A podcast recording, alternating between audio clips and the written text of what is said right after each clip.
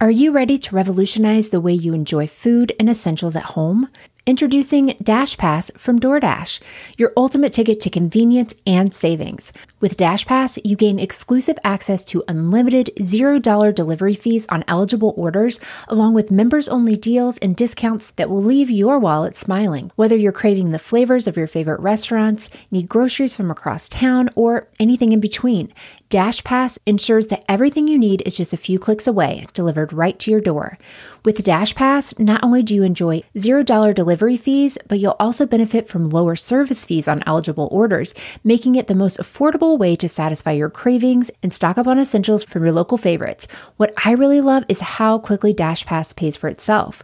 On average, it takes just two orders, which makes it a no brainer investment for your budget. And as if that weren't enough, Dash Pass grants you special access to exclusive promotions and menu items, adding an extra layer of excitement to your DoorDash experience. You get all this for only $9.99 a month, which is a small price to pay for unlimited convenience and savings. My family and I have had DoorDash for the past year or so, and while I make most meals at home, I don't know that I could mom without it. I used it twice just this past week while we were dealing with a stomach bug at home, and it was so nice to have and to be able to focus on getting better and not running all over town to pick everything up for everyone. Don't wait. Sign up for Dash Pass now and unlock a world of possibilities, all from the comfort of your home. Dash Pass from DoorDash, delivering joy, convenience, and savings straight to your doorstep. Get more from delivery for less with Dash Pass. $0 delivery fees and reduced service fees on eligible DoorDash orders. Sign up for Dash Pass today and get your first 30 days free if you're a new member. Subject to change. Terms apply. Open the door to $0 delivery fees and savings you can't get anywhere else. Sign up for Dash Pass today only on DoorDash and get your first 30 days free if you're a new member. Subject to change, terms apply.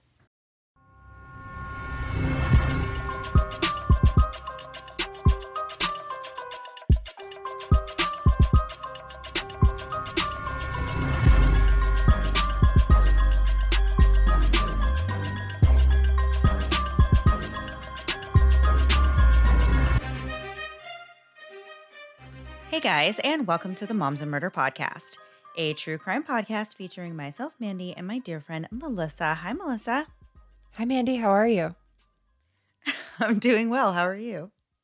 I'm super nervous. This is our third time trying this. We're having some technical difficulties, but I think we're going to get it. So every time I hear your voice, I'm like, I hope she didn't say that four minutes ago. I, I don't know what I'm responding to. So great way to kick yeah. off the new year. Great way. Yeah, yeah.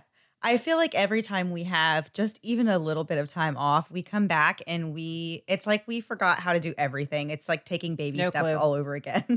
and it's like we were barely a toddler at the end of the year and now we're right back to like infant waking up 16 times in the right. middle of the night. we are regressing. we are.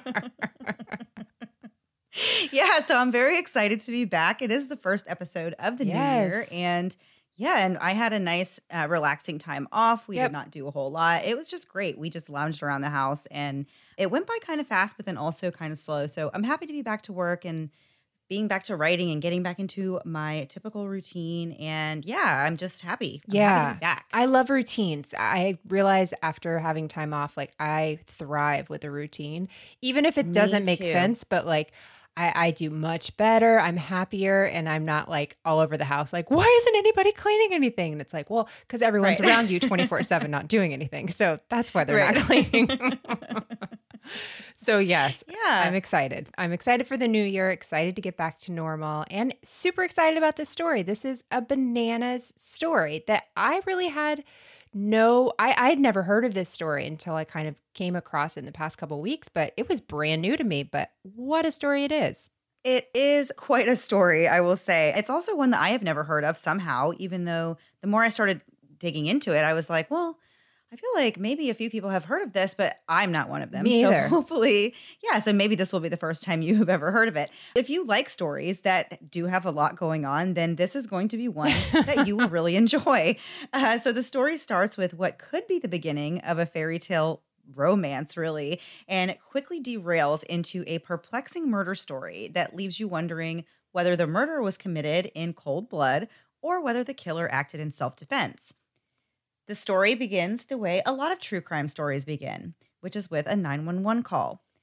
In most cases, the shocking details of a crime and really what led up to it don't come out until the investigation and really after the fact, you know, after the murder has happened. And in this case, a really wild story unfolds that involves wealthy firearms dealers, the CIA, polo players, a love for animals, and a love story gone wrong.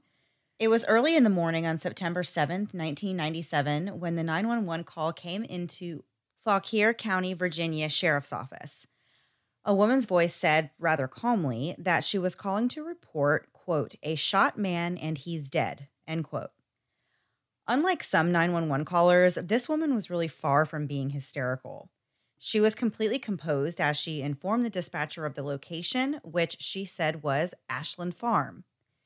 Ten minutes later, emergency personnel began to arrive at the scene. Ashland Farm wasn't just some random farmhouse in Virginia. It was built in 1725 and underwent a major renovation in the 1930s, and throughout the years, it was a well known estate with all the bells and whistles. In 1984, the estate was purchased by a man named Sam Cummings, and just like Ashland Farms was no ordinary estate, Sam was no ordinary guy. Born in 1927, Sam developed an early interest in weapons after he was given a Maxim gun at the age of five. So, Melissa, I don't know if you've ever heard of a Maxim gun. I had not ever No. heard of that. So, I Mhm. actually, but I, when I had saw the term, it had a capital M. So I was like, oh, this is like actually a thing. So I went to Google and like Googled what it was. And a Maxim gun was the first recoil operated machine gun. And so when I looked at pictures of this, this, this weapon looks so like old and just very before our times, you know, Yeah, yeah. very before modern times. It looks like an ancient weapon to me. It's very big. It's not like you would think of a machine gun. It's like it looks more like a cannon that sits on the Hmm. ground and it's just very big and bulky. So it wasn't like um, somebody gave him like a handgun when he was five years old. Because I when that, that's what I was thinking when I first read this. I was like, what in the world? Who gave this kid Right. a gun? but then you know, and then I was like, no, it really wasn't that. It was like this old ancient weapon thing. So his interest in weapons led him to join the army and become a weapons specialist after World War II. After serving his time in the army, he attended college on the GI Bill and he went to George Washington University. In 1950, while he was in college, Sam was recruited by the CIA as a weapons expert and he began traveling Europe. He was to buy up surplus weapons from World War II to be used in Hollywood productions as well as for the government of Taiwan. And he was also tasked with identifying weapons captured in the Korean War. By 1953, Sam was starting to realize the potential in arms dealing, and he started up a company that he called Interarmco. The company was based in Alexandria, Virginia, with a warehouse in Manchester, England, and in other international locations. He used his education and skill to obtain surplus weapons in large quantities so that he could sell them to both private and government buyers all around the world. This business boomed in the 50s and 60s. The company sold military firearms in the US, commonly to retired GIs and sportsmen. Sam's method for obtaining and selling these weapons made them cheaper than buying them from domestic manufacturers, and before long, Interarmco had all but taken over the market. Sam became an export sales agent for numerous small arms manufacturers and eventually became one of the original agents for Armalite and personally demonstrated the AR 10 rifle to nations including Nicaragua and the Dominican Republic. In the 1950s, Sam sold 100 AR rifles to the Cuban dictator at the time, but the entire shipment was intercepted by the rebel forces of Fidel Castro. This ended up being a whole thing, and those rifles ended up falling into the hands of rebels wanting to overthrow the leader of the Dominican Republic. In 1959, they did invade the Dominican Republic. The AR 10s from Sam's shipment were found on the bodies of guerrillas that were killed by Dominican forces. And when officials learned that Sam had essentially provided these weapons to their enemies, they were obviously not very happy. Around this time, Sam took off to live in Europe and kept his warehouses worldwide while keeping the Interarmco headquarters in Virginia. In the late 60s, the U.S. Gun Control Act of 1968 put a damper on Sam's arms import business because it restricted the import of surplus military firearms.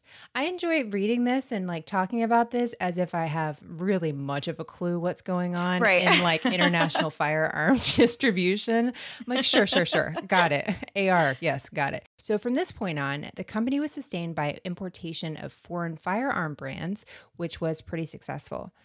Interarms is responsible for bringing many quality foreign brands to the US, including Star Pistols. Sam in his business of selling guns was extremely successful and extremely lucrative.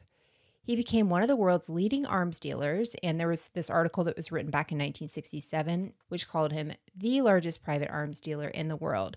And with that, he also became rich. Filthy, filthy rich. And this guy did not have millions of dollars, he actually had billions of dollars.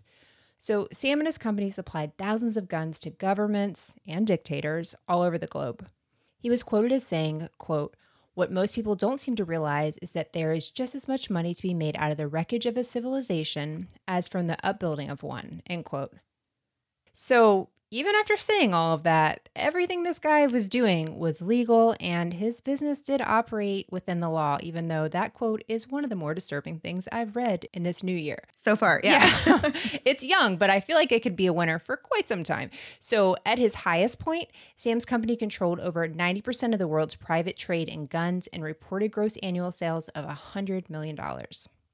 Wow. While visiting Geneva, Switzerland, Sam met a woman named Irma and he became enchanted with her. They married in 1960, and that's when they moved to Monaco and rented a flat in Monte Carlo. And for some reason, when I hear the word flat, I guess it's like an apartment, sort of. I'm sure there's some difference. It's not an apartment, otherwise, it would be called an apartment. But I always picture something small, right? But this flat that they had in Monaco was not small at all. It was like an elevated mansion essentially Ooh. like it was like huge and had like a ton of rooms and gorgeous right. of course yeah so if you don't know much about monte carlo it's really where the absolute wealthiest people in the world like to live it's situated south of france and right next door to italy and has this really fairy tale like setting with these breathtaking views of the mediterranean Monaco is a principality and it's completely sovereign from France, although it basically is located in France. But what makes it so attractive to people with billions of dollars is that it is a tax haven. Dating back to 1869, Monaco has never imposed a personal income tax on its residents, and the tax laws and policies for individuals and businesses are extremely lax compared to other countries as well, which makes it a very attractive place for the super wealthy to take up residence. And speaking of taking up residence, it's actually very easy to become a resident of Monaco. You must live there for three months a year or longer and buy a residence. And that is, of course, if you can afford one. The area has become so high profile and very posh, and there are virtually no people living in poverty that actually live in Monaco. And it literally is just a place for the ultra wealthy. So, all that to say, Sam Cummings and his new wife Irma sure did pick one heck of a place to move and start a family. In 1962, the couple welcomed not one, but two daughters. They had fraternal twins who they named Suzanne and Diana on July 21st. To say these girls were born with a silver spoon in their mouths and really grew up in the lap of luxury would just be an understatement as we said, their father had billions of dollars. So they were really born just right into this kind of lifestyle. Right. They were born in Monaco. That's like nobody's I feel like no one's born in Monaco, you know, yeah. like you only just move there like eventually, you know, when you grow up and have billions of dollars. Yeah, I thought you whenever you said Monte Carlo, when you were like if if you know what Monte Carlo is, I got it confused with the Count of Monte Cristo. So I truly had no idea. I was like in my head, I'm like, what is that word? And I'm trying to think. I'm like, oh, I clearly have no idea what's going on here. So yes, right. they were built. they were born quite privileged. Right. So these twins didn't really get to spend much time with their dad because he traveled so much for his work, but they really had a lovely childhood with all the luxuries anybody could ever dream of. As sisters, they had an amazing bond, and according to the family, the girls often engaged in what is called twin speak from a very early age. But there was some signs of jealousy and competition between them as they started getting older and growing up. As we said before, they were fraternal twins, and the two of them were just about as opposite as any two siblings could be. Not only did the two look completely different from each other, but they also had completely different personalities. Diana was more confident and outgoing and had a lot of friends, while Suzanne was more introverted and really just liked to spend a lot of time alone in her room. She just wasn't really interested in the same things that Diana was, and she preferred things like fast cars and target shooting. The family owned another home in Switzerland where Irma was from, and it was literally a chalet in the Bernese Alps, which are words that I can say sort of and kind of have an idea of what they are, but like just know I went into that sentence with a lot of trepidation. So so they spent the summers there and got to experience a completely different and much slower paced way of life than what they had when they were living in Monaco. The view from the chalet was equally amazing as the view from their flat on the Mediterranean Sea. In Switzerland, the landscape right out of the window was a dramatic view of snow capped mountains and cliff sides. The chalet was on top of a cliff with the Rhone Valley below them. It was in Switzerland that Suzanne and her sister were introduced to horses and horseback riding. They used to go to a neighbor's barn and play with the animals there and take riding lessons, and Suzanne really, really enjoyed this. By the time they were teenagers, Suzanne and Diana were well aware of the differences that were between them. To put it bluntly, Diana knew that she was the smarter, better looking, and more popular twin, and Suzanne knew that she lacked the spark that Diana's personality had. Diana attracted the attention of many boys as a teenager, but Suzanne was mostly unnoticed. She wasn't really interested in the same things Diana was, like wearing cute dresses and makeup. So Suzanne continued to develop her relationship with animals, and in particular, she really loved horses. She absolutely loved animals and seemed to prefer their company over the company of people. Unfortunately, the lavish life this family had created wasn't able to continue forever. When the twins were nine years old, they learned about a problem regarding their citizenship status.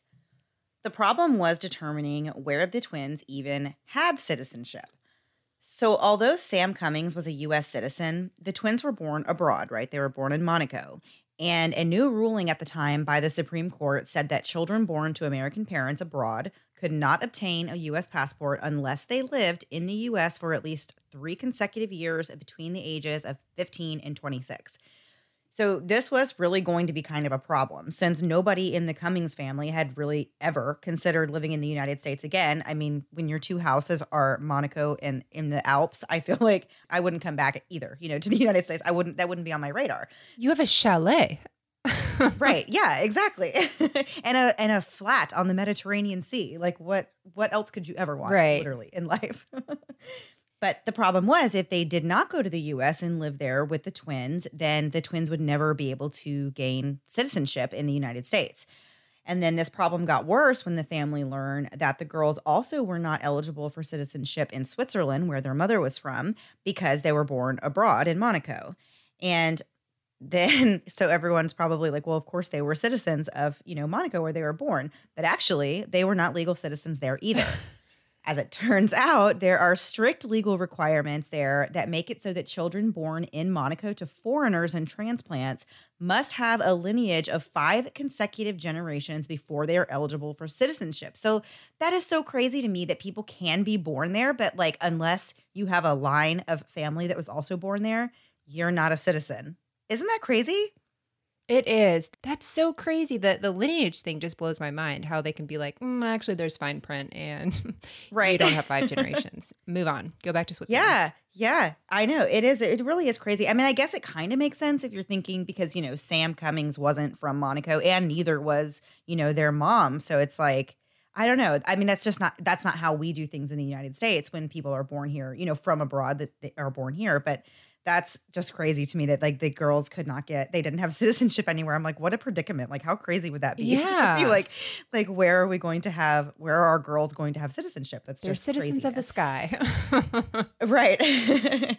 so the family had to either move to the United States, as I said, and live there, or like we said, Susan and Diana, I guess, would not have citizenship uh, anywhere, you know, legally. But somehow, in a crazy twist of fate, Sam was able to obtain British passports for himself and his twin daughters. And he also hired a lawyer to help people in similar situations where, you know, they have children abroad and they're, you know, kind of in yeah. this, having the same struggle. In 1971, the US Supreme Court ruled that any child born to an American citizen will inherit citizenship regardless of where they are born. So the twins ended up having British citizenship and then they were also able to get US citizenship. After high school, when it was time to think about higher education, the girls decided that they did want to move to the United States. Suzanne and Diana attended the all girl Mount Vernon College in Washington, D.C. For these siblings, higher education was just something to do for fun, really. They lived off their father's money and they never found themselves in a situation of actually needing to work for a living. Suzanne obtained a degree in arts and humanities, but her real passion, as we said before, was her love for animals.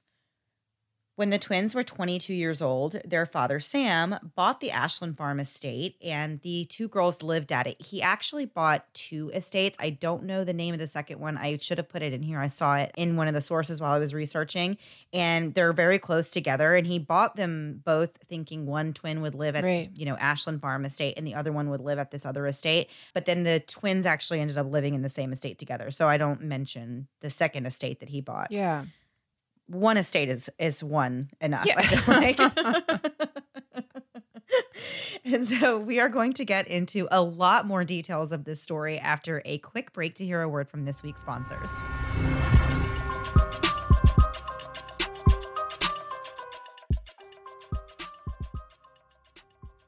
2021 is a new year filled with new promise, and for a lot of us, it's a great time to start new routines. I want to work on healthier habits, and that includes sleep for the whole family. I've spoken on the show before about how my son is a notoriously terrible sleeper. To get him to sleep, I normally have to lay down with him in silence for hours until he falls asleep. But thanks to the Nomoshi app, he's going to bed a whole lot quicker these days, making a healthy sleep routine a resolution we can actually keep. It's easy to see why Moshi is the number one sleep and mindfulness audio app for kids. Thanks to hours of bedtime stories, soothing music, and even mindful meditation tracks that not only help kids relax, but also nurture their already imaginative minds. Plus, Moshi is always adding at least one new track a week, so there's always something new for your kids to look forward to. My son is an anxious little guy, so just having Moshi on at night helps soothe his mind and relax him in ways music and sound machines never have. When he wakes up in the morning, he likes to take my phone and choose what that night's Moshi story will be. So not only am I enjoying the easier and quicker bedtimes, he's better rested and feeling better as well. Download the Moshi app, spelled M O S H I, on App Store or Google Play Store and get access to a one week free trial of Moshi Premium. There's never been a better time to take care of yourself than now. Whether something in your life is interfering with your happiness or preventing you from achieving your goals, the licensed professional therapists with BetterHelp want to help you become the best you this year. BetterHelp is professional counseling that you can do right from the comfort of your home through weekly video or phone sessions. I've used BetterHelp over the past year, and I can't tell you what a relief it is just to get all my thoughts out to a professional without having to leave the house. I deal with anxiety and depression and have most of my adult life. So just having someone I can talk through with scenarios or those immediate big problems that pop up in life has really been invaluable, especially this last year. Of course, anything you share with your BetterHelp counselor is completely confidential, and best of all, BetterHelp is more affordable than traditional online counseling. Financial aid is also available. Whether you're struggling with family issues, sleep, stress, or more, BetterHelp will match you with your own licensed professional therapist and you can start communicating with them in under 24 hours. In fact, so many people have been using BetterHelp that they are recruiting additional counselors in all 50 states. We want you to start living a happier life today. As a listener, you'll get 10% off your first month by visiting betterhelp.com/moms. Join over 1 million people taking charge of their mental health. Again, that's BetterHelp, H-E-L-P dot com slash moms. And now back to the episode. So before the break, we were talking about these twins, Suzanne and Deanna, and their father, who had just bought this amazing farm estate for them to live at. So Ashland Farms is 350 acres of lush countryside. Although the twins would live there, their new address would serve as the official American residence for Sam. On the property, there was a small guest house and a pasture near the main mansion. Suzanne decided to live in the modest guest house while letting Deanna take up residence in the mansion. Suzanne was much more in her element out in the pasture, where she was able to live among the many animals on the estate. At one point, she had over two dozen rescue cats that she was feeding and dozens of cows that Suzanne would hand feed from birth.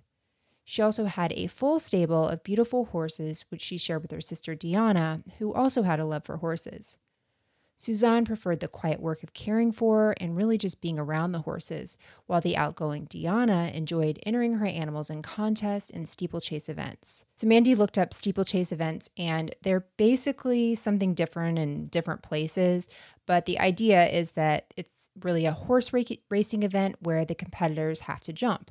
It's also called jump racing, but different countries have slightly different rules and guidelines. And so you really need a lot of money and status to participate in these sports. My mom used to do barrel racing, which is different than this, but like she did a lot with horses as a kid, but not this. This is very showy and not pageant like, but it seems a lot more showy, yeah. really. It's less about the racing yeah. and stuff and more about the, uh, I don't know, presence. I, I have a word a day calendar, by the way, now, but I'm only three days right. in. So give me time. I'll have some words soon. so Deanna loved that type of atmosphere and environment. Suzanne did not. She didn't like anything social and she was not a social person. She really just wanted to hang out in the barn and pet the animals, not to have to show them off and do really the social thing. Suzanne did like competing in some events, such as dressage, which is like dance on a horseback, and jumping. At some point, Suzanne sparked an interest in the sport of polo, and she started taking polo lessons at the Willow Run Polo School. At first, she just signed up for 10 lessons, and in the beginning, her instructor wasn't really sure if she'd be cut out for the sport, but she continued to work hard to learn the ropes and continued playing for a whole season. The next year, she went back to school to sign up again and found out that there was a new instructor from Argentina. This is eventually how she came to meet an Argentine polo player named Roberto Villegas. Roberto was friends with the new instructor at the polo school, which kind of doubled as a hangout for professional Argentine polo players. Suzanne had been spending quite a bit of time at the school herself, and she was really very invested in learning the sport of polo and becoming an excellent player. Some say she actually had a crush on the instructor, but the two never had a romantic relationship. Either way, Suzanne was always at the school taking extra classes, tending to the horses, and, you know, cleaning out their stalls and just being at the school, always finding some reason to be there. She really, really wanted to become involved in this world of professional polo, and she even told a novice polo player that merely taking classes wasn't going to be enough. She said that you have to date a professional if you want to truly become good at the sport. And Suzanne eventually set her sights on a professional. She set her sights on Roberto Villegas. He was quite the star when it came to polo. And since he was from Argentina, he had an automatic reputation for being the best of the best. Suzanne just loved being in his company and wanted to start an actual relationship. And lucky for her, maybe even for the first time in her life, Roberto noticed her too and appeared to be pretty smitten with her, which really surprised, you know, his friends and his fellow polo players. These are this is an oddly matched couple, you know, to them. This is just a polo player from Argentina and then you have this billionaire living on this massive estate right. and I guess people were kind of like, hmm, okay, it seems like an odd matching, but the two of them seem to really enjoy each other's company. So Roberto was really this outgoing guy. He was very smiley and bubbly. And Suzanne was really relatively boring in comparison to some of the other women who typically pursued professional polo players. Usually you'll also have these outgoing women, you know, young women who want to be involved, you know, with these professional, you know, sports figures and stuff. So even Suzanne did not fit the bill for the type of person who would even go for a polo player of this, you know, magnitude she really wasn't a socialite and she didn't enjoy, enjoy attending parties or mingling with a lot of people. And she was the type of person who preferred to just be at home watching Animal Planet every night. And just as I said, not really what you would visualize a young polo player's partner to be like. But they hit it off, and Roberto taught Suzanne all there was to know about arena polo, and they became close enough that Roberto eventually packed up his horses and moved them to Suzanne's estate, Ashland Farms. From then on, Suzanne took on the financial burden of caring for these extra horses, and Roberto himself started spending more and more time there. Something to note here is that in the world of polo, it's common for someone who has the financial means to sponsor professional athletes. How this works is someone who is very rich will provide the champion thoroughbred horse for a team of professional players to ride in tournaments. So the sponsor essentially handpicks a team of professional jockeys, and the jockeys get the perk of playing the sport they love when somebody else is, you know, handling all the financial burden that goes along with it. It's a way for wealthy people who can't or don't actually play polo to still buy their way into the game. Most often, they chose these athletes that are young men from Argentina. So, the arrangement that Suzanne and Roberto had was sort of a crossover between a romantic relationship and a professional one. She was essentially sponsoring Roberto as a polo player while also carrying on a relationship with him. Those around the couple didn't understand the relationship at all. Roberto and Suzanne were total opposites and really kind of seemed like a terrible match together, even though the two of them appeared to be infatuated with each other. While Roberto was very animated and charismatic, always smiling and always full of energy, Suzanne was quiet, rarely smiled, and preferred to live a very reclusive life. But as time went by and Suzanne started to accompany Roberto to more parties and events, she started to sort of come out of her shell. The impression that we kind of got is that these two kind of had a, a weirder relationship that, or at least that's what other people in their lives kind of thought. So Roberto evidently started calling Suzanne's mother at some point. So if you were like, this relationship doesn't sound that weird, now does it sound weird? Because it does to me. So it's strange, of course, because they're sort of in a romantic relationship, but at the same time, it kind of made sense because Suzanne was the one footing this bill for everything and really taking care of Roberto. Either way, these two definitely had an unconventional relationship, but no one expected it to come to a violent end. The arrangement that Suzanne and Roberto had seemed to work for them just fine until the morning of September 7th, when Suzanne made an eerily calm 911 call stating that a man had been shot and he was dead inside of her home. Within 10 minutes, the police were on the scene and quickly identified the victim as 38 year old Roberto Villegas. He was found dead on the kitchen floor with four gunshot wounds, and it appeared as though he'd been shot while seated at the table eating breakfast. So, what exactly happened? How did this very successful Argentine polo player end up dead on the floor of a billionaire heiress's home? To get really a better understanding for how this whole thing unfolded, we really need to go back and kind of take some time to better understand who Roberto was and where he had come from. Unlike Suzanne, who had never known any life other than one of riches, Roberto was born on October 22, 1959, in a small village in Argentina and raised in poverty. His father worked hard as a cattle rancher, herding the cattle that provides Argentina the beef that takes up really a lot of their diet.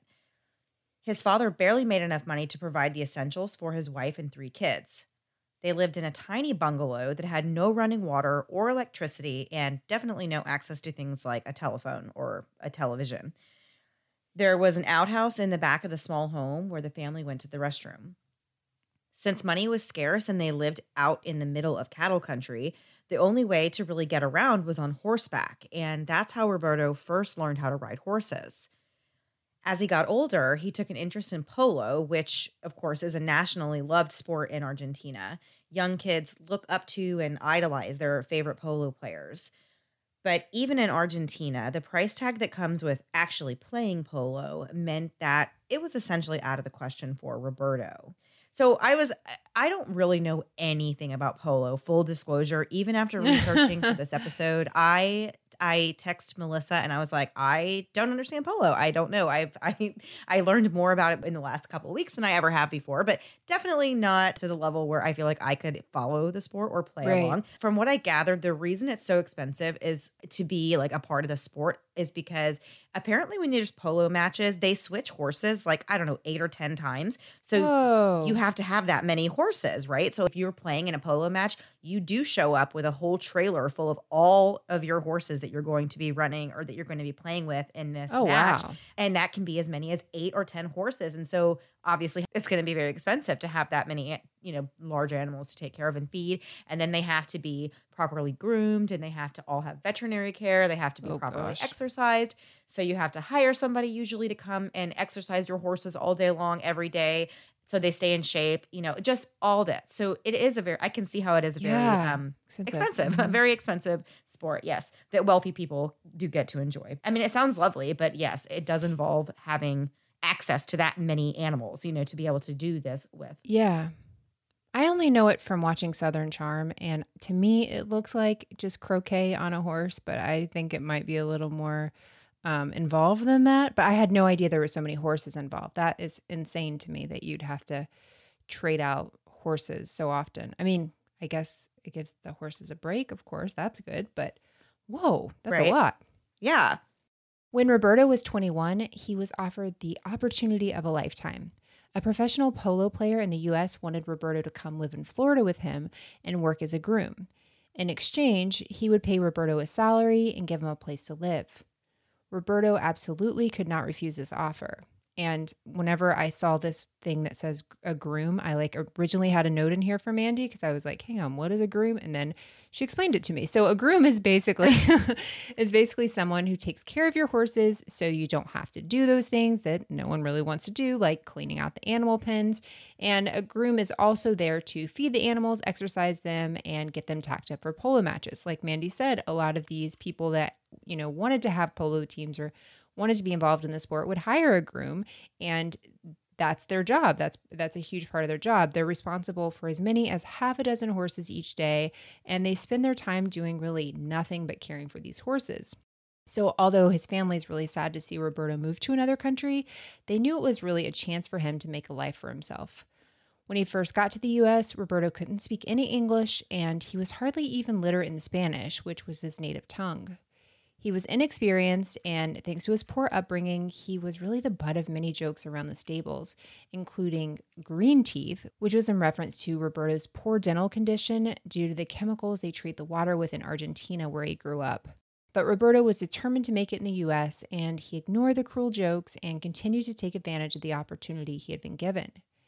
When people started realizing that he was actually a very good horseman and that he knew how to play polo, he started to win the respect of fellow players, and he even had offers from patrons to play on teams in Tampa and Sarasota.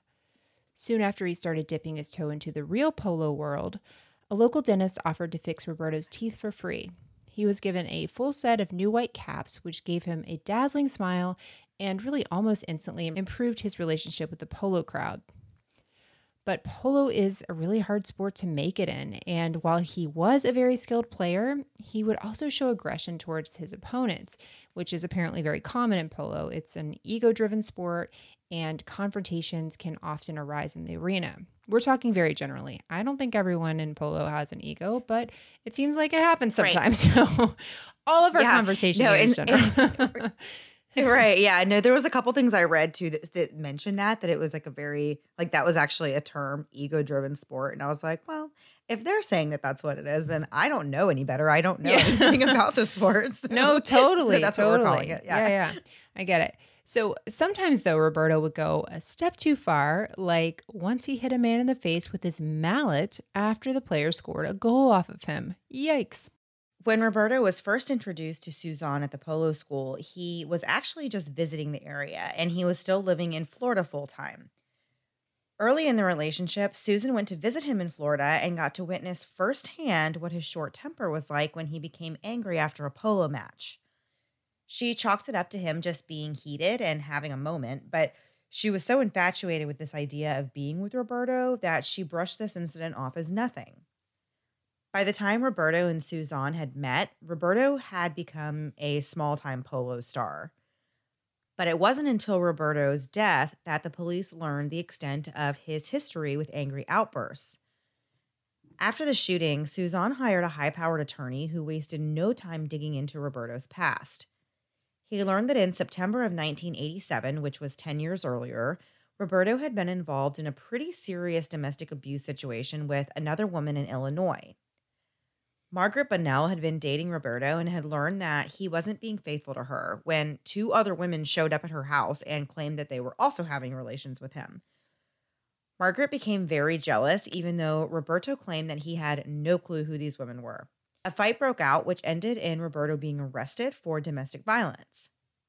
Margaret claimed that Roberto hit her, then later recanted her statement and said that she didn't feel that he was actually dangerous. She never should have filed this report and she pretty much just said, you know, she wanted to drop the charges. Right. So he was never prosecuted. But the situation with Margaret wasn't the only time that Roberto had been involved in a similar type of dispute. Another woman named Kelly was actually engaged to Roberto for a time period, and she alleged that he started acting erratically and scary when she tried to end their relationship. Her reasons for calling off the engagement were also due to infidelity and the fact that Roberto liked to really charm his way into the hearts of women despite already being in a relationship with one. Roberto had a rough time with Kelly leaving him and he couldn't accept it. So he started stalking her and harassing the people that she knew. One night, Roberto was following Kelly and saw her giving another man a ride home. So he swerved in front of her car, which nearly caused an accident. And then he wouldn't move out of the way. So he was kind of blocking her from leaving. After this incident, Kelly filed a restraining order and stated that she was genuinely scared of Roberto. But just like Margaret had done, Kelly later recanted her statement and claimed that that wasn't what happened at all. Through the investigation, officers spoke to many people that Roberto knew, including friends, polo players, and one of Roberto's former patrons. And despite the claims of women who dated Roberto, others who knew him insisted that he was nothing but charming and polite to everybody that he encountered. And as for Suzanne, police didn't really learn anything alarming about her at all. She had no history of violence or any offenses for that matter, and everybody who knew her just really described her as being an awkward woman who loved animals more than people. One thing was for sure Suzanne definitely did not fit the profile of a cold blooded murderer. But yet, she had a dead man in her kitchen, and the story of how he got there was really pretty complex. While Roberto was living in Florida and working as a groom for the polo season, all Suzanne could think about was his return to Virginia and this wonderful fairy tale life they'd have together. They kept in touch for the six months while he was working in Florida, and when he finally returned in 1996, their romantic relationship really took off. In many ways, it was good for Roberto. When he was with Suzanne, he drank less alcohol and lost his extra weight, and the two of them spent romantic moments together on the estate. They'd have picnic lunches by the barn and ride horses through the beautiful hilly landscape. During this time, Roberto was really becoming someone in the polo world, and he made connections with all the right people to advance his own career in polo playing. Unfortunately, Roberto became somewhat blinded by puppy love, which distracted him from the focus he had for polo, and his dedication waned. He was so obsessed with his relationship with Suzanne that he actually declined to return to Florida the next polo season, which meant that he would need to find other work to do in Virginia. In an effort to spend as much time and be as close to Suzanne as possible, Roberto offered himself up as a helper around Ashland Farm. He did everything from picking apples, mowing the grass, fixing fences, gathering hay for the horses, and clearing the land. It was all actual labor, and pretty much did it all for nothing but the affection of Suzanne. Something about Suzanne that might seem a little strange is that even though she was born with more wealth than many of us will ever experience in our lifetime, she was extremely frugal. Just because Suzanne had the money did not mean that she wanted to spend it. And she didn't. She didn't want to spend it, and she didn't spend it. The people around her even noticed that the mansion was mostly unfurnished, and the parts of the estate that were furnished only had a few pieces of old furniture. One room that was completely full, though, was the gun room. Suzanne had millions and barely had a couch to sit on, but she had an entire room full of weapons, no doubt a courtesy of her father's business with Interarms. Even though she lived on this massive estate, she refused to maintain a staff or hire workers to take care of all parts of the sprawling property. So she allowed Roberto to take on all these tasks, and of course, she barely paid him a dime. The deal was that she would pay for his horses and she'd be his polo sponsor in return for the work he was doing around the farm. The two of them, with Suzanne's funds, planned to put together a polo team in which Roberto would be the star of the show. So now we have this awkward situation where Roberto and Suzanne are romantically involved. He's infatuated with her, and she is reaping the benefits of having this doting boyfriend who's also a hard worker that helps around the estate a great polo player, and she can sponsor him and really stay involved in the sport. It all sounds like a pretty great deal for Suzanne. But problems emerged when Roberto realized that he was spending all of his time working on the daily chores of the estate, and he was left with little time to practice polo or really play at all. As the hard physical tasks around the estate began to take a toll on Roberto, cracks in the relationship with Suzanne started to reveal themselves. One of the main disagreements they had was over the way the polo horses were treated. Suzanne, who had always been a huge animal lover, felt that the polo ponies should be treated as pets, and she just would not accept that polo horses have different training needs and exercise requirements. Roberto had grown up in Argentina where polo ponies are treated like any other workhorse. They're heavily exercised and their diet is monitored very closely. But Suzanne felt that this excessive and strenuous exercise regimen that Roberto wanted was borderline abusive to these animals. And this became a major point of contention between them. And I can totally understand how that would drive a wedge between you and somebody right. else because that I, I feel like no matter what side you're on with that, like you're gonna be very in your belief system. So he came from a different place. He came from a different entire lifestyle. He didn't have horses like just as pets because it was a fun thing. He didn't grow up with money. So the horses that Roberto, you know, had growing up, they had jobs. You know, they were workhorses and that's how they were treated. They were treated as workhorses. And Suzanne, of course, grew up where she had to, you know, she got to take care of these beautiful horses and ponies and all that. And it was just a completely right. different thing. So she had a different opinion, you know, of how animals should be treated than he did. And I can totally see how she would be like, I don't like this. And he would be like, you should get over it. This is fine. So I can see how that would cause a serious yeah. problem for the two of them. The fact that this arrangement that they had settled into left Susan paying for really all of Roberto's expenses also started to become a huge problem for Suzanne, who, as we said, is very frugal. But Roberto was determined to make this work. Once Susan agreed to start her polo team and gave Roberto the job of riding in her polo matches, he didn't care about the fact that he wasn't making any money. All he cared about was that he was doing what he loved, which was playing polo. He was having his bills paid for him, and he even liked that he got to be there for Suzanne because keep in mind he actually likes her. He's in, thinks he's in love with her. He thinks they're going to have this great future together. So according to those who knew him, he really was head over heels for her.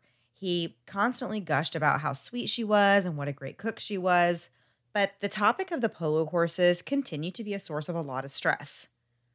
As the summer of 1997 went on, tensions rose.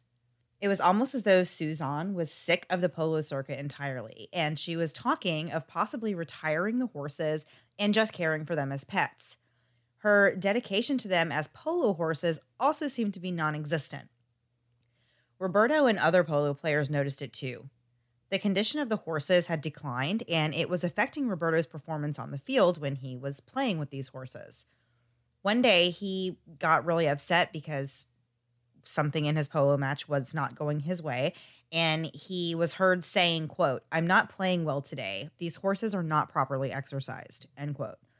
Just when things were really starting to get uncomfortable and tense, Suzanne learned that her father, Sam, was very sick. She decided to go spend 10 days in Monaco with him, and she invited Roberto to stay in her mansion and to tend to the animals and the chores while she was gone. This was actually a pretty big deal because in the entire time they'd been dating, Suzanne had never once let Roberto stay with her, not even overnight. So when she moved his horses to the estate, Roberto actually did not come along with them he rented a room in some other lady's house up the street, which I just didn't really what? fully understand that situation. Yeah. And so he, like, he went to the, I, I don't know. I think it was a Suzanne knew the woman, but but yeah, he, she like uh, she like facilitated this like for this woman to take Roberto in and give him a room to rent, and so he just rented a room in somebody else's house, not in Suzanne's house. It was the strangest thing. Yeah, and for her to be so cheap, I mean, I'm assuming she's obviously paying for that room, so you'd think she'd be like, "Let's save ten bucks. You can sleep on the old couch in the gun room or something." Right? yeah, seriously, it just it, it doesn't make it's it's definitely a bizarre it arrangement, is. and I don't really understand exactly where Suzanne was going with her intentions for this relationship. I don't know. I have opinions, but I'll save them for the end. Okay. So while Suzanne was gone to visit her family, Roberto, maybe not even surprisingly, felt kind of somewhat at ease. And his friendly and social personality came back out. And he allegedly even entertained a few women while Suzanne was overseas. When Suzanne returned, so did this heavy mood. In late July, Suzanne started telling people that she and Roberto were having too many problems, but that she was afraid of what he would do if she tried to break things off with him. This was totally the opposite of what Roberto had been telling his friends about his relationship with Suzanne. He had actually told people that he was going to marry Suzanne soon and that they had this big elaborate plan to move to Montana and start a wildlife rescue. But by August of 1997, close friends of the couple noticed that something had changed between them. They were not nearly as obsessed with each other as they had been at the start of the summer, and sometimes it even seemed like a strain for Suzanne to be around Roberto. She confided in a friend that she was planning and trying to figure out how to leave him, but she said that Roberto was scary and had been threatening her. Vanity Fair actually did a documentary special about this case, and the journalist who worked on the story pointed out that this arrangement of Suzanne paying for everything and having all the money while Roberto had nothing was really a recipe for disaster right from the start. When you take someone who is really born without, you know, access to all this money, literally leaves his home country for a better life, and then promises them the world, that person's going to be pretty upset when it all comes crashing down. And Roberto was upset. According to Suzanne, Roberto even threatened to kill her, and he had been abusive and dangerous in the past. In August of 1997, Suzanne actually went to the police and said that she was trying to break up with her boyfriend and she was concerned that he might physically harm her. So she wanted to file a report and have it all documented. At any point, Suzanne could have simply fired Roberto and told him to stay off her property. But according to her friends and later her attorney, Roberto had a psychological control over her that held her captive in fear of what he might do if she took such a strong stance. Keep in mind, though, Polo is literally Roberto's lifeline. It's really all he has. If Suzanne says, no more money, no more ponies, no more Polo, Roberto has absolutely nothing. So the sheriff advised her to take out a restraining order, but Suzanne did not take that advice.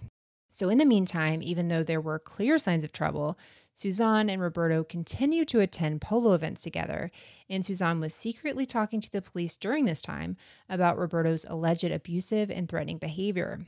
She had scheduled another meeting with the police sergeant for Monday, September 8th. That weekend, Suzanne and Roberto were scheduled to attend polo matches, which Suzanne really was not thrilled about. She did not want to go. One of the matches was actually in Pennsylvania, which meant loading up a trailer full of horses and traveling out of state with Roberto. And at this point, she's not all that fond of Roberto, so she really didn't want to. But they went on the trip anyway, and they kept up this charade. They were in Pennsylvania for Friday night and for the match on Saturday, and then they drove three hours back to Virginia on Saturday night. The next day, September 7th, Roberto had plans to play in a very prestigious polo match that was in Maryland. And the previous day at the match in Pennsylvania, he could not stop gushing about this amazing match that he was going to be playing in. It was the United States against Argentina, and there was going to be a lot of really important people there. Roberto was really excited to have this chance to play for, you know, to represent his home country and to show everybody what he could do on the field. This was a really, really big deal. This was a huge match for Roberto and for his polo career. But it was that very morning at around 9 a.m. that Roberto was shot dead inside Suzanne's home. When police arrived on the scene, they found Roberto's body lying in a pool of blood in the kitchen. He was shot while sitting at the kitchen table, apparently eating breakfast. His body was found face down with his legs still under the table. Suzanne was standing near the door when help arrived, and she told the officers that there had been an argument that turned dangerous when Roberto allegedly pulled a knife on her. Suzanne's twin sister, Diana, was also in the house when the police got there. Suzanne had cuts to her arms that were still bleeding when the first responders arrived, and she alleged that Roberto had been the one to inflict these wounds in this rage filled fight between them. A pistol was found on the floor in the kitchen with the slide locked open, which me which indicated to the police that all the rounds that were in the gun had been fired and then the slide, you know, stayed open afterwards. They found four shell casings on the floor and around the kitchen.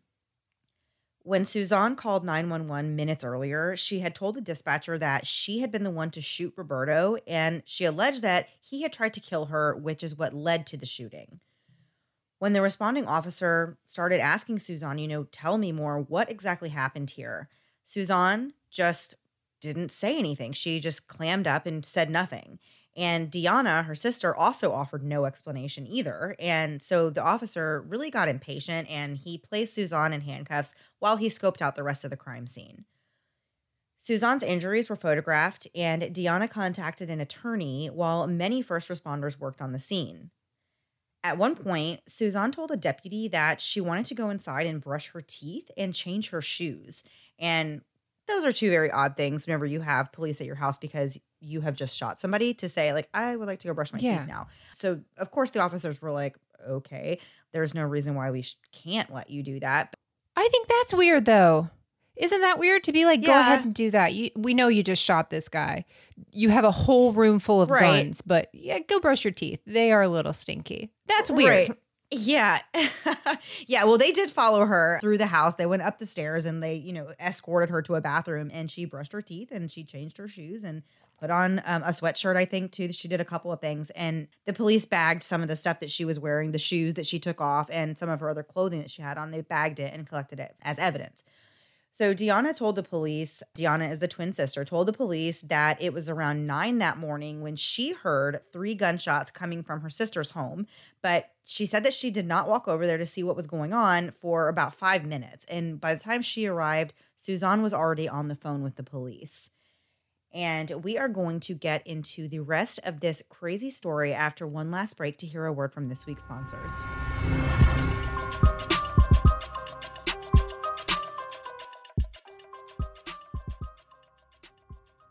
I don't know about you, but the days feel a little longer lately, so I've been looking for something to do to kill a little time throughout the day. Enter Best Fiends. Best Fiends is a puzzle game that's a whole lot of fun while also giving you a way to exercise your brain by completing different levels and uncovering new levels of a story. What makes it a lot of fun for me is that although it's an individual game, it's one I can still compete with family and friends with, egging each other on and making sure I keep the status of most levels passed at a cool 1100. Best Fiends is a great way to take a brain break throughout the day. I just pull up my app, rearrange my fiends, and try my best to clear a few levels on Best Fiends. You know the feeling of euphoria you get after all the dishes are put away and your kitchen is nice and clean? It's kind of like that when you clear a new level, only with Best Fiends, your feeling of bliss isn't immediately replaced with rage after one of your kids comes behind you and dumps three bowls they've been hoarding in their room. Best Fiends has over 100 million downloads, so it's easy to see why this five star rated game is a must play. There's constantly new levels, events, and challenges that are added all the time, so Best Fiends stays exciting and challenging. I love playing a quick round of Best Fiends while I'm putting laundry away or cooking dinner. Anytime I have a few minutes to spare, Best Fiends is my go to boredom buster. Download Best Fiends free today on the Apple App Store or Google Play. That's friends without the R. Best Fiends. Finding the perfect bra is kind of like finding the pot of gold at the end of the rainbow. You chase a lot of rainbows before you finally find it, which is why we want to save you the time of chasing rainbows and introduce you to the pot of gold at the end Third Love. I know buying a bra online seems a little crazy, but Third Love bras are different because they are designed to fit you, not the other way around. And if you aren't sure about your size, you're not alone. Third Love has an online fit finder quiz that asks just a few questions about your current bra, and to date, over 16 million women have taken the quiz. And they believe that 2021 should be your time to shine. It's a great time to focus on what makes you happy, and that all starts at the bottom, literally, with better bras and underwear. Third Love bras are the most comfortable bra I've ever owned. They are so comfortable and so cute, I now own three. If you're on the fence about trying Third Love, there's never been a better time to try, thanks to Third Love's perfect fit promise. Third Love stands by their products, so if you don't love your new bra, exchanges and returns are free. Third Love knows there's a perfect bra for everyone, so right now they're offering our listeners 20% off your first order. Go to thirdlove.com slash murder now to find your perfect fitting bra and get 20% off your first purchase. That's thirdlove.com slash murder for 20% off today. Are you ready to revolutionize the way you enjoy food and essentials at home? Introducing Dash Pass from DoorDash, your ultimate ticket to convenience and savings. With Dash Pass, you gain exclusive access to unlimited $0 delivery fees on eligible orders, along with members only deals and discounts that will leave your wallet smiling. Whether you're craving the flavors of your favorite restaurants, need groceries from across town, or anything in between, Dash Pass ensures that everything you need is just a few clicks away, delivered right to your door. With Dash Pass, not only do you enjoy $0 delivery fees, but you'll also benefit from lower service fees on eligible orders, making it the most affordable way to satisfy your cravings and stock up on essentials from your local favorites. What I really love is how quickly Dash Pass pays for itself. On average, it takes just two orders, which makes it a no brainer investment for your budget. And as if that weren't enough, Dash Pass grants you special access to exclusive promotions and menu items, adding an extra layer of excitement to your DoorDash experience. You get all this for only $9.99 a month, which is a small price to pay for unlimited convenience and savings. My family and I have had DoorDash for the past year or so, and while I make most meals at home, I don't know that I could mom without it. I used it twice just this past week while we were dealing with a stomach bug at home, and it was so nice to have and to be able to focus on getting better and not running all over town to pick everything up for everyone. Don't wait. Sign up for Dash Pass now and unlock a world of possibilities, all from the comfort of your home. Dash Pass from DoorDash, delivering joy, convenience, and savings straight to your doorstep. Get more from delivery for less with Dash Pass. $0 delivery fees and reduced service fees on eligible DoorDash orders. Sign up for Dash Pass today and get your first 30 days free if you're a new member. Subject to change. Terms apply. Open the door to $0 delivery fees and savings you can't get anywhere else. Sign up for Dash Pass today only on DoorDash and get your first 30 days free if you're a new member. Subject to change, terms apply. Now back to the episode. So before the break, uh, we had the police at Suzanne and Deanna's farm, and uh, Deanna's telling the police that around nine o'clock she heard these three gunshots coming from her home. Five minutes later, she walks over to see what's going on. And when she gets in, Suzanne's already there talking to the police. So Suzanne wasted no time getting a lawyer, and before the crime scene had even been processed, her attorney was already there. He arrived just in time for Suzanne to be placed under arrest. When they arrived at the police station, Suzanne's attorney, Blair Howard, asked for a few minutes alone with her to find out what happened.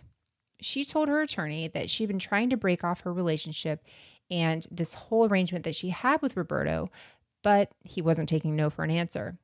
Suzanne allegedly had told Roberto the night before that he wasn't welcome there anymore and that she didn't want to be in a relationship with him any longer. She'd asked him to gather his things and leave. That next morning, she expected that Roberto would be gone, but when she woke up, he was still there. She said she went over to him while he was eating his croissants at the table and told him that he had to take his things and leave. And she was really serious about it when she told him to do that the night before. She said at this point that Roberto became irritated with her. And, you know, of course, he's supposed to play in this huge, huge polo game that day, but he couldn't do that without Suzanne since she had the trailer and the horses and the money for the trip. Suzanne said that she told Roberto that she knew the match was important to him and she said he could still go, but he could not take her horses for the game. It was at this point that Suzanne says Roberto pulled out the knife and threatened her with it by holding the knife against her face and threatening to kill her. She alleged that he cut her arm slowly with a knife and that she was at this point so terrified that he was going to kill her if she didn't calm him down. She said at this point, she starts telling him it's okay, he can take the horses and ride the horses. And specifically, she said, quote, no one is going to die today, end quote. She continued to try and diffuse the situation by getting up from the table and making coffee and cleaning up her wounds, telling Roberto that they were just going to forget about all this and just move on. Suzanne said she thought about the pistol she had stashed in the kitchen cabinet right below the coffee making area, and she thought if she could just get her hands on that gun, she could gain control of the situation and ensure that Roberto wouldn't hurt her. She said she bent down to retrieve the gun when she heard the sound of the chair scraping across the floor as though Roberto was standing up. Suzanne said in that moment she felt that Roberto was going to get up to attack her, so she quickly turned around, gun in hand, and shot him.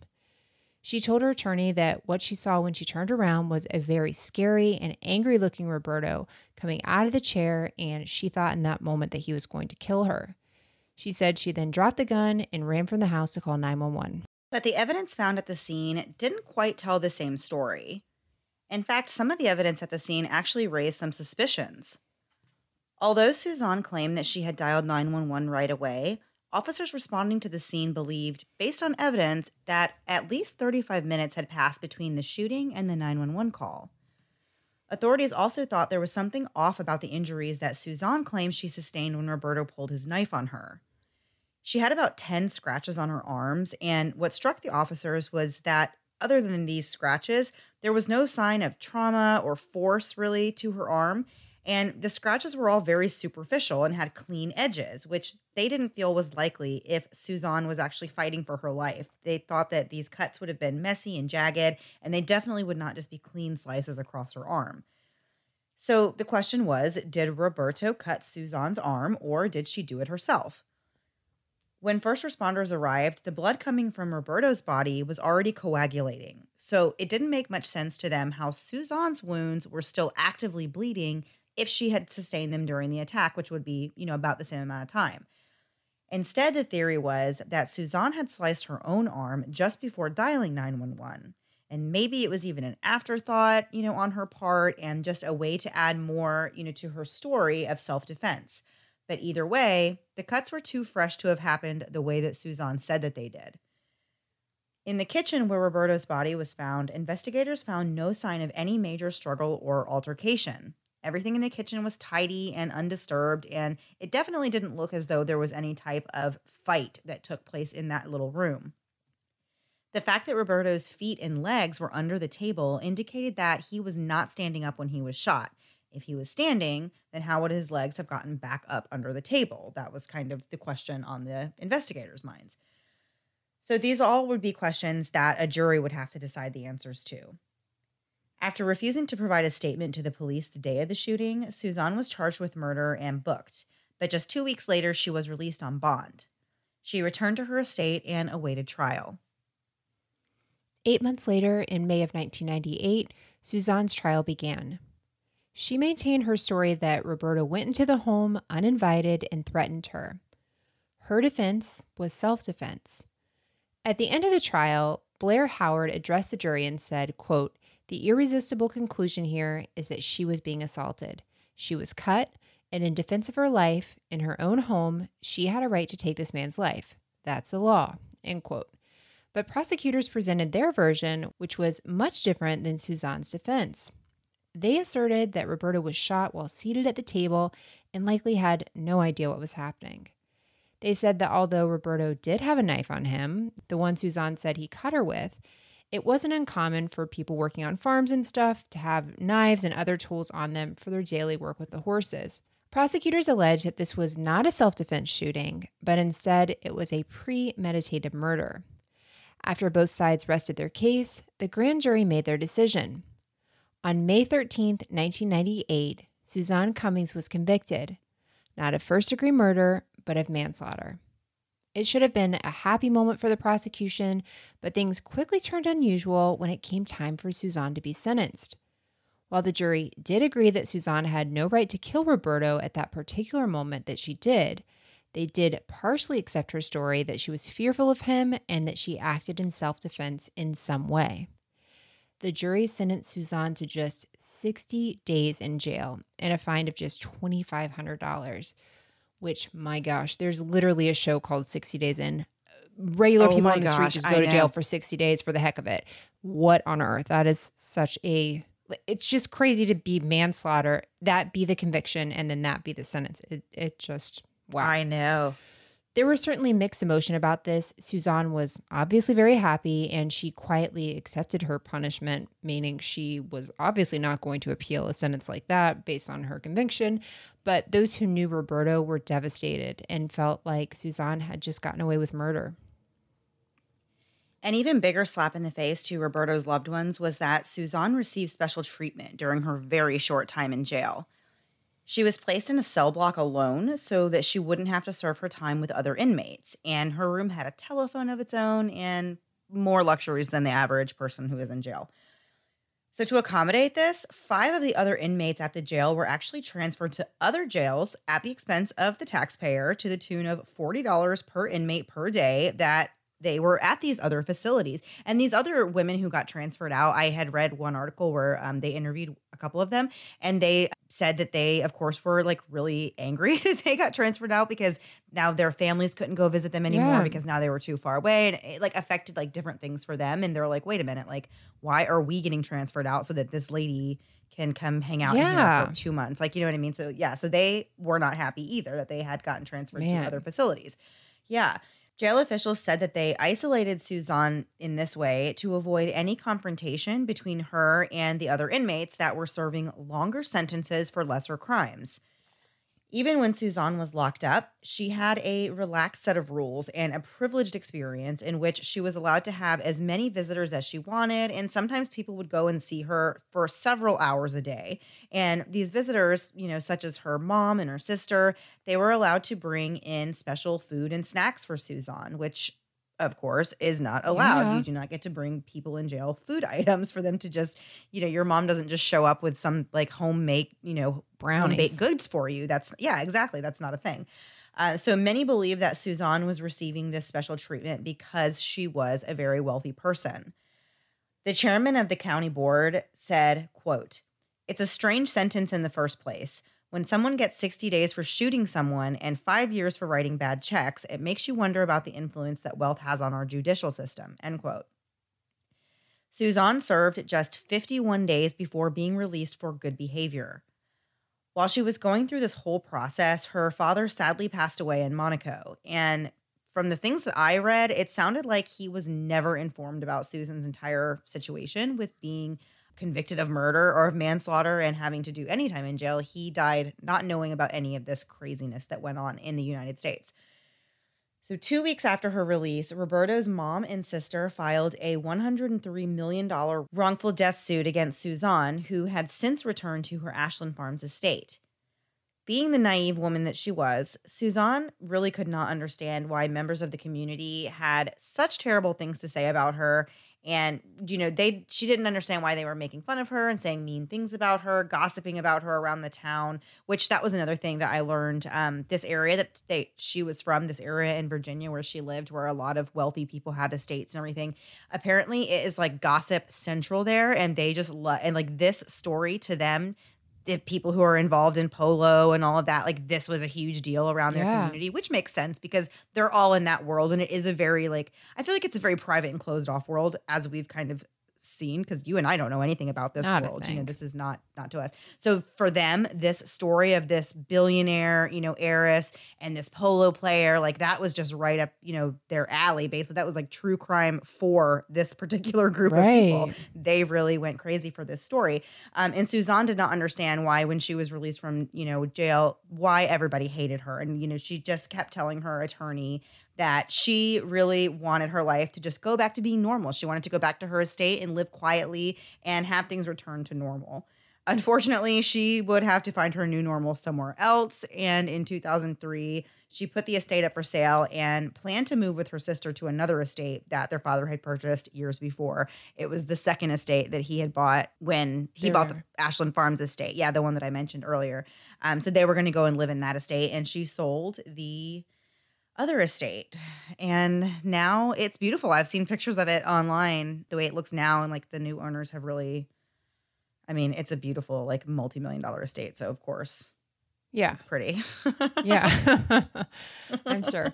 What a crazy story, though. I've never heard anything. I mean, just nothing about it, to be quite honest. And it seems like something you would have heard about because there's just a lot of going on, a lot going on, and even down to the prison sentence that was so small for the conviction. You know, it. I don't know. It's it's a crazy story. Lots of a lot of information though. You did a great job with it, Mandy. Yeah, there was a lot of information. There was a book that had a ton of information, and I thought it was really well written. Um, we'll put it, of course, in the show notes, but I did want to give it a mention. It is called A Woman Scorned The Shocking Real Life Case of Billionaires Killer Susan Cummings, and it is by Lisa Pulitzer. There was so many details. I was fascinated by the entire book. There's so much to this case. There's so many articles that even have so much more detail about Roberto, about Suzanne and the life that she had. I feel like this is one of those unique cases where there is a lot of inform- like background Yeah. on everybody involved just because of who they were and like they did have such extensive backgrounds and there was a lot of information. So this is definitely one of those stories though that I the ending it does kind of make you I don't know, it makes you think because Yeah. I can see how it's like it's frustrating and very like oh my gosh, I can't believe that she only served 51 days for manslaughter. She shot this man in her, you know, in her home. She admitted Admitted that she did that, it. Yeah. Right. And then that's what she that was the time that she was like got. And it is crazy to think about that. But then at the same time, I mean, she did have a good defense, I feel like, for a jury. And that and the jury also at, you know, later spoke and said that they really tried to consider everything about the case. So they looked at, you know, Roberto's history of violence or uh, near, you know, near violence and the times that he had reports dropped against him and all that and listened to Suzanne's story and they took everything into account from their Yeah. backgrounds to, you know, everything and uh, it's got to be so hard being on a jury like that with a case like this. Like there's just so much. Right. Well, the longer we do this, the less I want to be on a jury. Like I used to want to be on one so bad, but now I just think, I don't know. You know, you just have to take every little piece into consideration. You don't want to do the wrong thing. And it's a lot of pressure. So, yeah, I, you know, I don't know. This is this is a really this is one that just makes you think uh both sides of it. Just, you know, what the only two people that really know what happened. One of them's no longer alive. Okay, so I thought that was a wonderful first episode of the year, and I'm also equally excited to turn the page and do our very first last thing before we go of the year. Yay! So Melissa came up with an idea, and I actually really loved it because it is the start of a new year, as we just said, and we all can use some good advice to start the new year. And who are the best people ever to get advice from, Melissa? I mean, not my children, but some people's children. yeah, some people's children, as it turns out, give amazing kid advice. So we're gonna share some. Are they all from? Some are from Are they all from Facebook. yeah, all of them are from uh, listeners. So if you have not, if you don't follow the show on social media, find us on Facebook, Instagram, and Twitter. Where I think in the new year, that's one of my goals is to have more listener engagement with the last thing before we go and make sure we get you guys' stories and stuff out because there's always so many funny ones and uh, we love to share them. So follow us on um, all of those places if you're not, and you'll see these questions. And right now, we're going to kick it off with some Facebook. We have a couple Facebook and a couple Instagrams. And I just basically asked, what is some great advice you were given as a from your kid or you gave as a kid? And the first one's from uh, Denise M on Facebook. She said, I was a little lost trying to find a friend's house and said out loud to my then five year old, Oh man, which way should I go? She responded very matter of factly, The way you should go is the path you can take. And I thought that was an oddly profound statement. I love that so much. Yes, I know. I like that. I feel like it is one of those things that you read and you're like, huh. Like, Yeah, you I'd read that on a Dove like it belongs bar. on like a e card. Yeah. or something. That's perfect. That's perfect. Okay, so the next one is from Dawn R, and she is on Facebook as well. So she was having this conversation with her child, who was four years old at the time, and the child said, "Whoever wins gets to eat the cherry." And Dawn said, "Actually, I don't like cherries." And her four-year-old said, "Then it would be a good idea to not win." Aw.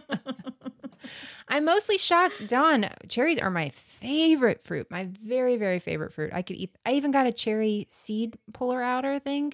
Like that was like one of those things that I bought that I was like, wow, I'm an adult. I have a cherry pitter thing. I was like, this is the coolest thing in Oh, the yeah. entire world. Yeah, I love cherry. So that's really the most shocking thing to me about that, Dawn. Um, but I love that. That's like, do not win. Uh, I've solved all your problems.